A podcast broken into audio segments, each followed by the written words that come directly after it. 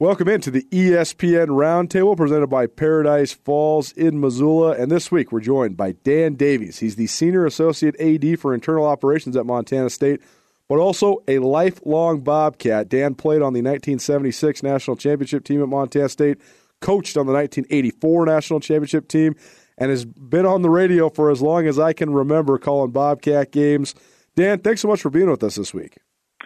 You're welcome, guys. It's it's my pleasure to, to visit with you today.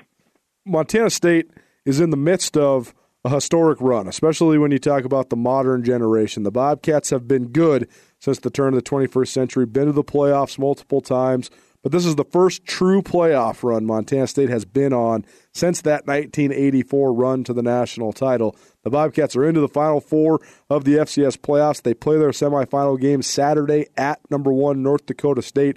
First time Montana State has been as far as the semis since 1984. But Dan, you've been a part of and next to Bobcat programs that have gone through all sorts of things the highest of highs, the lowest of lows, and everything in between. So just put this in perspective for us. I mean, from the time when you were a player playing for Sonny Holland all the way through now uh, covering these guys under Jeff Choate, what's just the arc of this whole thing been like for you to follow?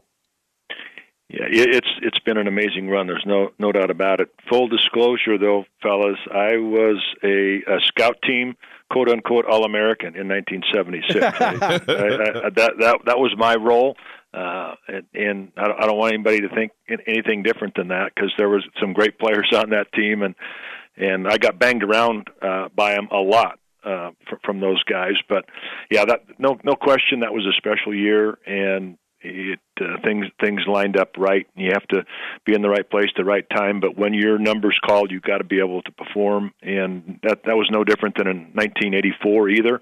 And uh, now uh, the Bobcats numbers getting called again on Saturday in Fargo, so they're going to be called upon to uh, rise rise to that challenge, and it's a big challenge in in Fargo as you you guys know uh, the, the dominance that program has had for over a decade and and beyond. But um, the fact that the Bobcats were there last year, uh, they're with their eyes wide. I think they're going to be more focused and understand what the situation is there. They're going to know where the you know the locker room is. They know where the press box is. They know what their sideline is. They know what the noise level is going to be like. Uh, I think they're going to be more focused and more prepared as they walk in there on Saturday afternoon. Montana State has had some very distinct characters as as its head coach for all, the entire Big Sky Conference era. Quite honestly, when you talk about Jim Sweeney, Sonny Holland, Sonny Lubick, you know Dave Arnold, up through Cliff Hysell and Mike Kramer and Rob Ash and now Jeff Choate. But Coach Choate, when he first took the job, he proclaimed his vision for the program the very first day, and he laid it all out there. And he's talked about it week by week, honestly, throughout the last four years you know, we're we're going to rebuild this thing. We we might lose big at first, but then we're going to lose close. Then we're going to win close, and then we're going to win big. And to watch the program develop and evolve and blossom like it has, it, has been stark and it's been amazing. Because when you talk about somebody that ha- does speak like Coach Cho to proclaim all these things and then make them come to reality, quite impressive. But from your eyes, Dan, when he, Jeff Choate was first hired, what did you think of the hire? And, and now that he has brought his vision to fruition I mean, how impressive has this been? No, no question about um, how impressed I am with how this thing has come together. But you're right, Colter. He had a plan, and and I, I am impressed. You know, not only year by year, but week by week, but day by day, how he, he has planned this thing out. He he's came in with a plan. He's executed the plan, but it's one thing to have a plan then you've got to execute it not only with your staff and you know administratively and and also then with your players. But um he he spends a lot of time. I know he does thinking about things and and you can't think about tomorrow. You've got to think about tomorrow. You got to think about next week next month next year and and and the next season. So he he has been a master at that and i've been so impressed with the planning process and the thought process he puts in to this program and where he's got it to today.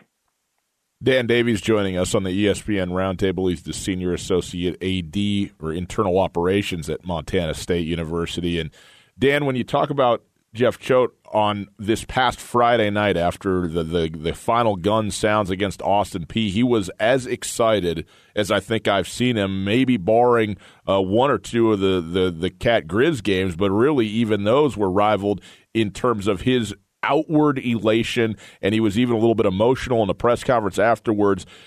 Did you see that? And when you look at him and still in the midst of a playoff run, I mean, they still think that that you know there's obviously uh, everything out there in front of them. What did you take away from just his reaction to beating Austin Peay and getting this team into the semifinals?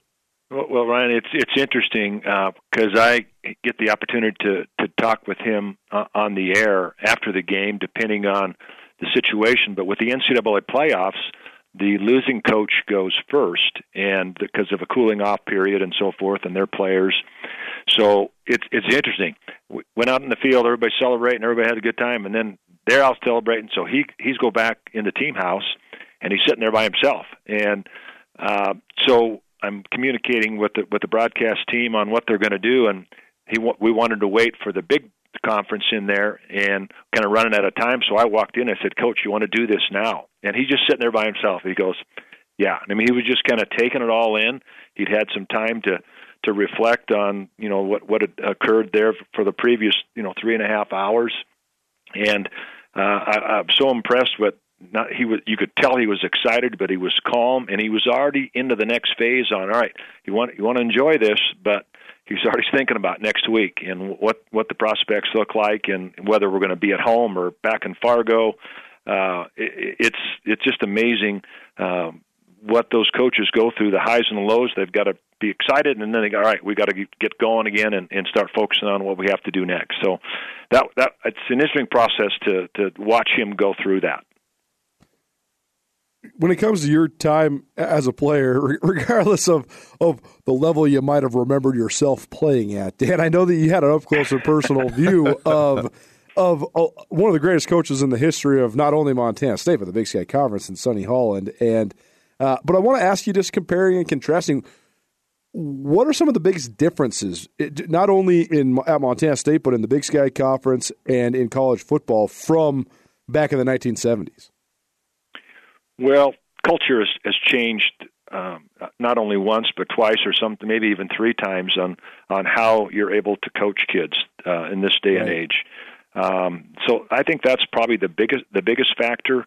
Um, there, you know, back back in those days, um, you know, it's you you run through the wall for the coach, and and now now it's more like why would we want to run through the wall? Why would we want to do that? A player would ask a coach uh, in this situation.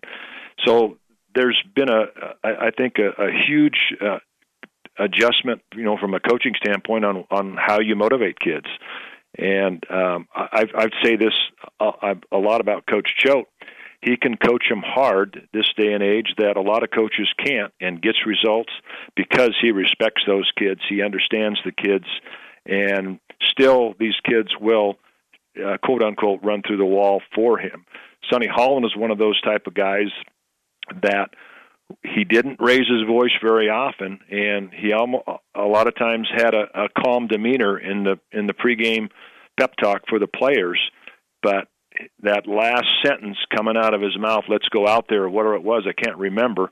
And he, it, people would would be, you know, peeling the paint off the walls. That's how exciting people were to get out on the field after a pregame speech with Sonny Holland. Have you ever searched for your team on television and they're nowhere to be found? Paradise Falls has you covered. Paradise Falls has 30 TVs with ESPN3, giving them the capability to broadcast every single game you can imagine. Paradise Falls has 18 draft beers, a brand new menu, and a variety of delicious food to choose from. Paradise Falls opens 7 a.m. until midnight and located at 3621 Brook Street in Missoula. No matter who you follow, FBS or FCS, any team, anywhere, you can watch in Paradise at Paradise Falls the evolution of the program after Coach Holland stepped away and became the athletic director. Take us through all that because I think it's such an interesting history. I mean, I know that Sonny Lubick was there for just a brief moment in time and controversially, honestly, probably let go, but then reemerged as the defensive coordinator on Dennis Erickson's staff at Miami, but then uh, as the head coach of Colorado State. I mean, the, the stadium is named after him at Colorado State. That's how much success he had there. Um, but then Dave Arnold takes over, and with a ton of Sonny Lubick recruits and then a ton of recruits of his own as well, takes Montana State on the magical run to the 84 national championship. But that time period from 78 through 83, what was Bobcat football like at that time?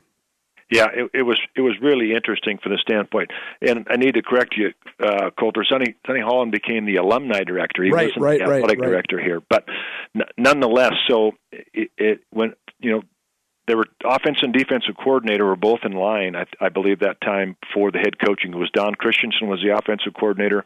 Sonny Lubick was the defensive coordinator, and uh, the decision was made to go with Sonny Holland or Sonny Lubick uh, to take over the program. And so that was in 19 that was after the 77 season and in 78 uh, you know Sonny Lubick won the Big Sky championship and uh I mean it was a, it was a tie situation I believe but so he was here 78 or 77 78 and 79 80 and 81 and then uh decision was made to to change and then Doug Graber came in in 1982 as the head coach. He was the defensive coordinator at University of Wisconsin was here for one year, and we went. I was on that staff as well, and we went uh, six and five that year.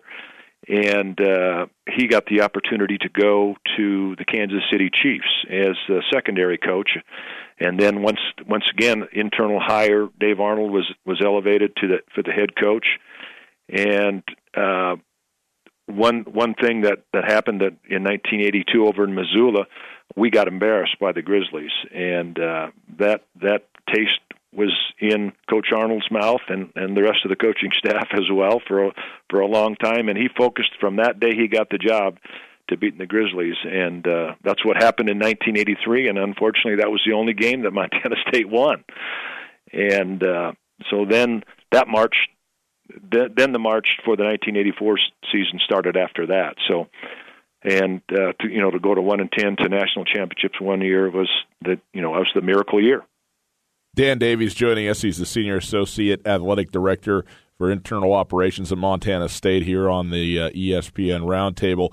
And yeah, I mean, what an unbelievable swing to go from a one win team in 83 to a national champion in 84. I doubt anything like that uh, you could find uh, across college football. But that 84 team was something else. I mean, there were some characters on that team, and you find yourself, you know, a young uh, uh position coach, wide receiver coach on that team. What do you remember about some of the guys that you, you know, that were on that team and some of the ways that they went about it? Because it's a legendary club, not just because of what they accomplished, but because of, of who they were and some of the characters that were there?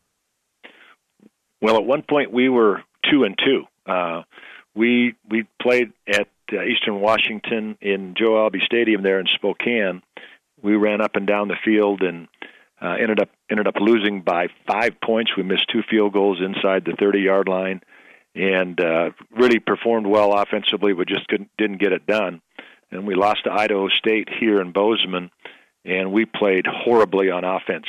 And I remember our offensive coordinator Bill Diedrick said, "We're not even going to show the film to the kids. We we graded it and then flushed it on Sunday and and uh, moved on to the next week. And and that's that's kind of where the run started. I believe went to Weber the next week, but uh, and then there was a, a couple um, miracle games. Uh, Boise State uh, comes to mind. We were down there and and uh, Jesse Jones runs a screen pass for 80 yards, breaks about five tackles, tiptoes along the sideline, and then of course Northern, or excuse me, um, Nevada Reno. We uh, that game goes to four overtime. So any any time any of the, those overtime you know plays that go wrong, you don't get that win. So a lot of things lined up right. Uh, we scored, like I say, uh, deep into the overtime series there, and then just kind of th- snowballed. Uh, but you have to, when you talk about that team, you've got to talk about the captains uh, of that group: Joe Bignell, Joe Robertson, Mark Fellows, all three Montana guys uh, that were recruited by Sonny Lubick's uh, staff. There, with we had Mick Delaney on that staff, we had Mick Dennehy on that staff. Uh, so there's a lot of Montana blood uh, on that staff, as well as Cliff Hysell and uh, a number of other guys. So uh, those those three guys, you know, led led the team week in and week out, and then sophomore quarterback Kelly Bradley uh, was a winner uh, from from day one, and had a bunch of good receivers to throw to, and you know a couple all American offensive linemen, and it just goes on and on. Um, that that defense in 1983 was good, but 1984 was spectacular and uh, kept the Bobcats, you know, in, in a lot of a lot of games. And uh, you know, you got Clete Linebarger and Doug Kimball in the secondary, and a couple other Montana kids, the Timmer brothers from Boulder. Uh, it just goes on and on. Lonnie Burth, the nose guard from Helena, uh, was uh, a phenomenal defensive lineman that uh, it took two guys to block every time. I, it, I could go on for, for hours talking about all these kids. well, we love hearing the old stories. I remember when I did a I did an oral history on 1984 Cats when it was the 30th anniversary of the national championship, and I talked to Mark Fellows, who was an All American and one of the great pass rushers in the country uh, his senior year in 1984. But he talked about the previous year and just some of the close losses and how disheartening that season was, but also just the motivating factor. And I, you know, it is a crazy story to go from a two-win team to a national champion and then have a losing record the next year as well. But how much do you think that 1983 season and the disappointments of it played into the motivation and the mentality of that 84 team? I think it played a, a big factor, Colter. Um, like I say, we were pretty darn good on defense, and we just could couldn't get any rhythm or get anything going on, on offense. Even though we had some good players, but sometimes things just don't click. And uh, but the the the 84 team was based around the defense until the offense caught up and got going, and and then it was you know nearly unstoppable. You've probably heard the story about the you know the Fresno game. We were down 24 to seven, I believe, in the third quarter. That was coached by Jim Sweeney. Cliff Hysell was an assistant on that staff. Kevin Sweeney was the quarterback, and I, I honestly do remember remember this distinctly. That in the second half, the Fresno coaches took their headsets off, thinking it was over. And then Kelly Bradley went to work with Joe Bignell, Tommy White, Brent Bateman, uh, Kelly Davis, uh, David Pant, Timmy Clemens, and uh, just marched up and down the field. And when it, things did not look good in the middle of the third quarter, and those guys just would not quit. Bill Diedrick, the offensive coordinator, called a great game there in the fourth quarter, and uh, we ended up winning that. I think 35 to 31 at the very end. Joe, I can still see Joe Bignell dragging two guys across the goal line for that last touchdown. Dan Davies joining us. He's a former player, former coach, and current senior associate athletic director at Montana State University. And Dan, one thing that uh, you know, a lot has changed surrounding football and in general over the years, over the decades. But one thing that seems pretty consistent is to go on a big playoff run and maybe a national championship run. You need a little magic on your team and something to happen, some some things to happen over the course of a year in a playoff. What parallels do you see between what happened in 1984 and what's happening right now with this Montana State team? Well, I, I would think that Coach Choate is saying that his team is built around the defense too, and that's a real similarity, I think, with 1984. And as the second half of the season here has progressed this year, the offense is starting to catch up and has caught up, and uh, been able to run the football uh, has has been a, a huge part of the success. But Tucker Rovig coming in, into his own here the second half of the season uh, has really improved his uh, efficiency and I think you can see his confidence and the players' confidence in him uh, increase, uh, particularly here uh, with, not only with the University of Montana game and then uh, the two playoff games so far. So he's been he's been in the Fargo Dome and is, understands what that's like. So uh, uh, the Bobcats are going to have to have a good production from him next week or here on uh, Saturday in Fargo the the reemergence of Montana State as a national uh, a program of national repute has been a very interesting history because after that 1984 national championship there was no no real hardest momentum. Instead it was just it kind of went into a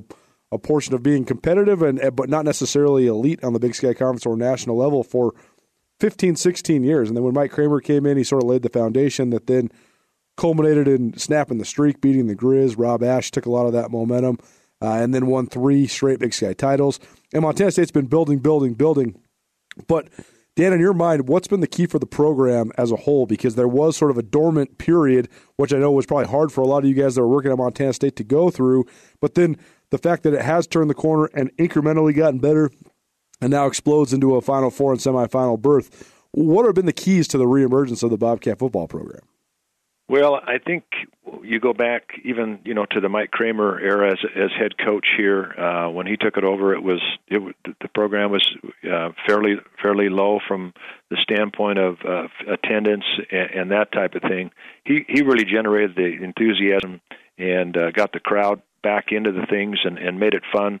Uh, also, you know, support from the administration and, and the community. Uh, as the Bobcats, I mean, I, I can remember uh, back when uh, Mike Kramer was here, we were 0 and 11. He was talking about Chattanooga, the national championship site. Uh, he he had that in his mind and and tried he was convincing people that that that was our that was the goal and uh, never got there, but the the the target was on the wall, so to speak, and then the, our, our attendance started going, and the tailgating got going. The fans got into it, the community, the university, and it's really, you know, we did did the end zone project, and uh, that really kind of got the momentum going again. I think, and and then when you get have some success on the field as well, uh, it just has, has kind of snowballed, and it's all about you know being in the right place at the right time.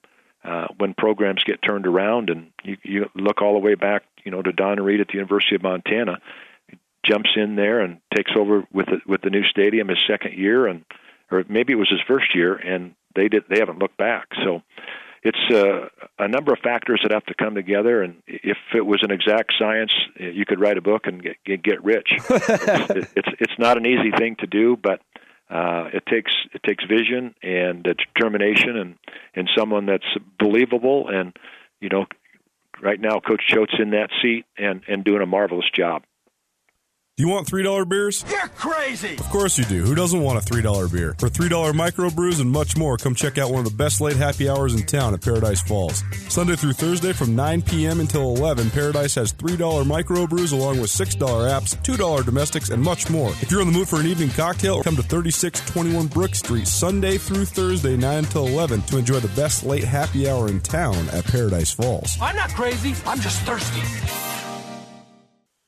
Dan, I'm going to ask you now to uh, put your analyst hat on. I know that you've been calling games a long time. You know this program and this history as well as not better than anybody. Last year uh, didn't go very well for Montana State in their playoff game against the Bison. Also a measuring stick game, and as Jeff Choate said earlier this week, they uh, they've seen the elephant, as it were, going back to Fargo. What do you expect to happen on Saturday?